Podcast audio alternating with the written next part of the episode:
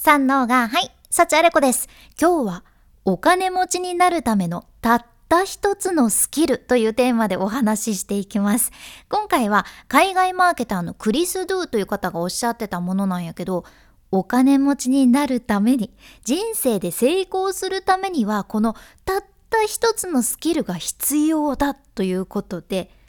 何だと思われますか？た った一つのスキル。うん。いや、これがね、いろんな AI がもうたくさん出てきた今の時代だからこそ、このスキルがめちゃくちゃ重要になってきているということで、ズバリね、そのスキルというのは、歴史を学ぶスキルなんよね。うん。歴史を学べば、今の AI 時代に豊かになれるっていうことなんです。実は歴史を勉強するっていうのと AI っていうのがねこれ結構関わりが出てきていて、まあ、ぜひ最後まで聞いてみてほしいんやけど学生の頃私は世界史をとっていて一生懸命勉強してたけど、まあ、古代メソポタミア文明とかなんとか王朝とか、うん、なんとかの国王とかポセイドン14世17世とか ちょっとそんな人おらんやったかもしれんけどこんな感じでねあんなに一生懸命丸暗記したのに今は覚えてないわけです。もったいない。でも大人になって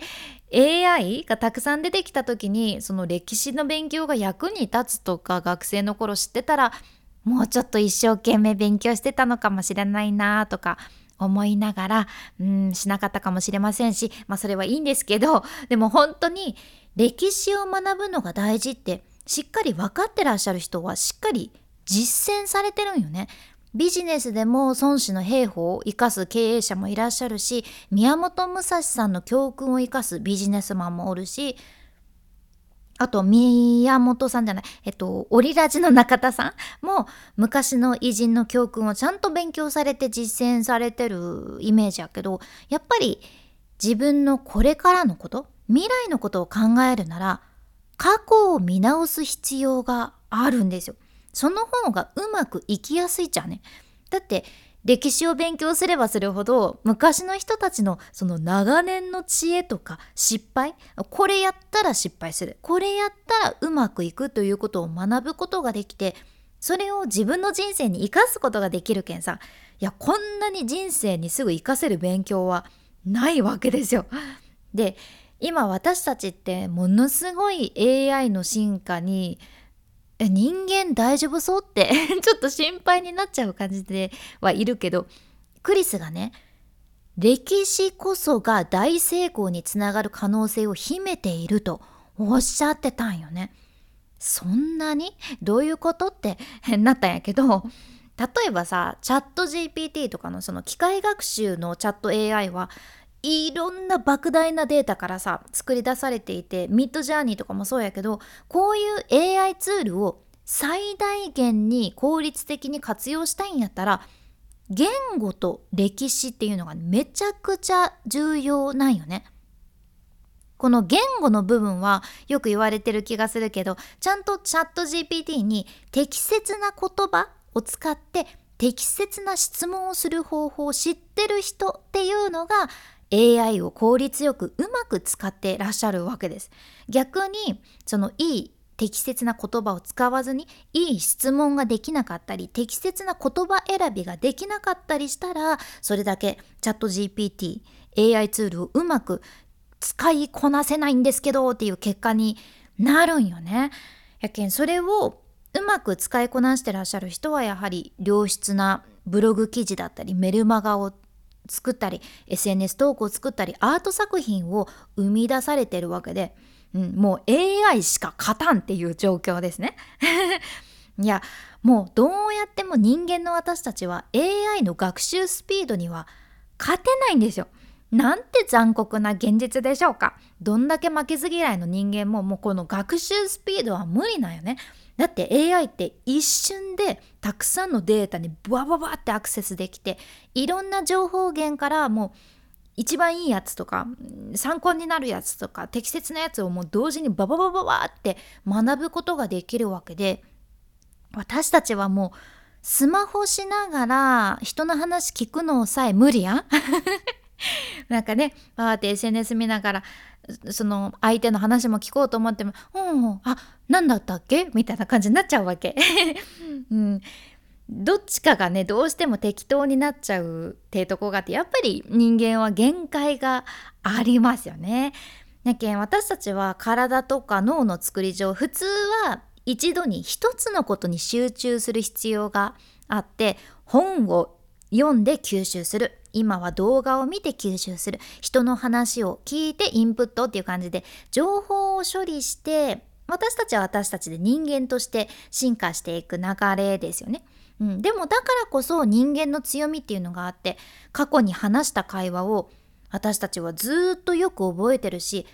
うん、逆に忘れるっていうこともできるしこれがある意味人間らしさかなって思うじゃんね。言うなら機械は一瞬で全ての情報にやりたい時にすぐアクセスできるから私たちみたいにあえて覚えようとする必要はないわけですよ。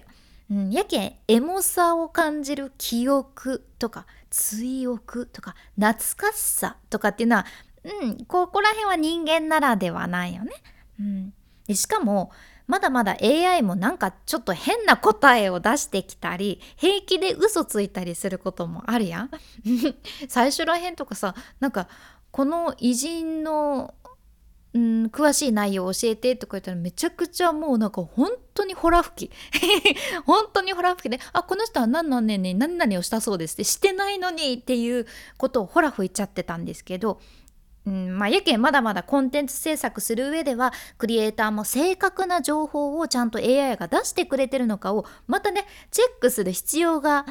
あってここはチャット GPT を運営してくださってるオープン AI もしっかりエンジニアを入れてたくさんね調整されてるはずなんやけどまだまだ完璧ではないということでその間私たち人間にできることといえばそれが歴史を学ぶことなんです。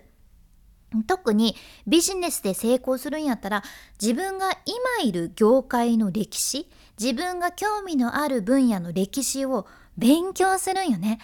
なんでこれが重要なのかっていうと、まあ、例えば今聞いてくださっているあなたが何か画像を作る AI ツールを使ってたとしてうん何か特定の昔からある芸術スタイルの画像をね作りたいっていう時何がポイントかっていうとその AI からさらにいい情報を引き出すためにはさそこで必要になるある程度その芸術スタイルの用語専門用語が何なのかとか美術史 美術史とか音楽史とかねいろんな歴史全般を知ってるとそれだけ深みのあるオーダーができてそのチャット GPT とか AI ツールが出してくれる結果が劇的に変わってくるんよね。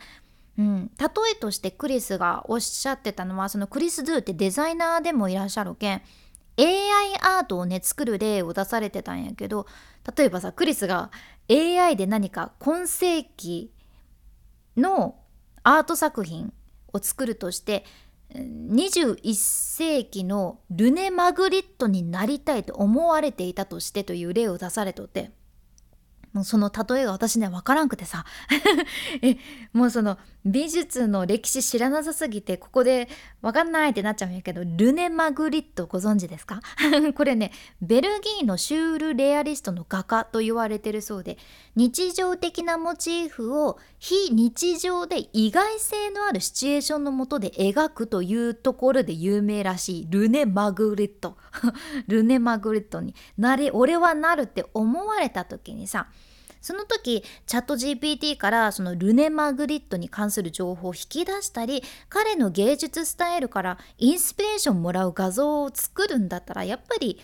ルネ・マグリットについてどんな人なのか知っておく必要はあるしその彼が書いた作品の背景とかその制作過程歴史を知っておけばさらに自分の目的に合ったオーダーチャット GPT に適切な言葉を使って適切なオーダーができて AI をうまく使いこなせるっていうことやったーちゃん。うん、でこれはもしコピーライティングでチャット GPT 使うとしてもそのこれまでのコピーライティングの歴史で重要な人物デイビッド・オグルウィーとかシュガーマンとかそこら辺をちゃんと勉強して知ってたらチャット GPT に例えばシュガーマンの文体で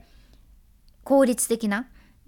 効果的なコピーを作るようにって入力もできるわけやね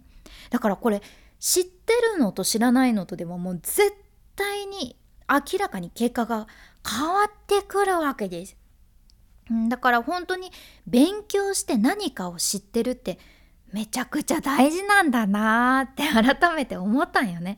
うん、ただ今まだ歴史に詳しくなくても別に大丈夫でそのために AI とか Google 先生がいらっしゃるっていうのもねヒントとしてあってさ。例えばデザインの歴史について教えてくださいってチャット GPT にめちゃくちゃシンプルな質問したらそのデザインの概念基礎概念から歴史的な建築物彫刻品装飾品とかギリシャとかローマの古代文明のデザインとかもうあらゆることについてブワーって答えを教えてくれるしググっても簡単にレオナルド・ダ・ヴィンチがどうのこうのミケランジェロがどうのこうのとか歴史上活躍した芸術家っていうのを自分で勉強することができてそこからまた自分で深掘って勉強することもできますよね。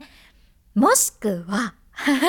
もしくは、幸あれ子の私のポッドキャストで、歴史は賢者に学ぶ会を聞いて勉強するという選択もございます。そう、まさに私が週に1回は過去の偉人から学べるように、うん、何かシェアさせていただいてるのはこういうスキルを高めることができるっていうその長期的なメリットもあるんですよ。そう私は AI を最大限に活用するのに歴史の知識が必要だというのは今回初めてクリス・ドゥの話を聞いて知ったんやけれども でもねクリスが熱弁されてて確かにって思ったじゃんね。私はどの知識が何に役立つかいつ役立つかっていうのは本当に人生わかんないなって思っとって私も以前昔やってた仕事でその下積み時代の時にやってたコンパニコンパニオンの仕事とかで学んだ接客とかセールストークがもう今まさにめちゃくちゃ SNS 投稿 SNS 発信とかに生きててすごく役立ってるし学生の頃から好きで勉強してた英語っていうのが今こうしてポッドキャストに使う海外リサーチにめちゃくちゃ生きとるけんうん 勉強してて損は本当にないなって思うんよね。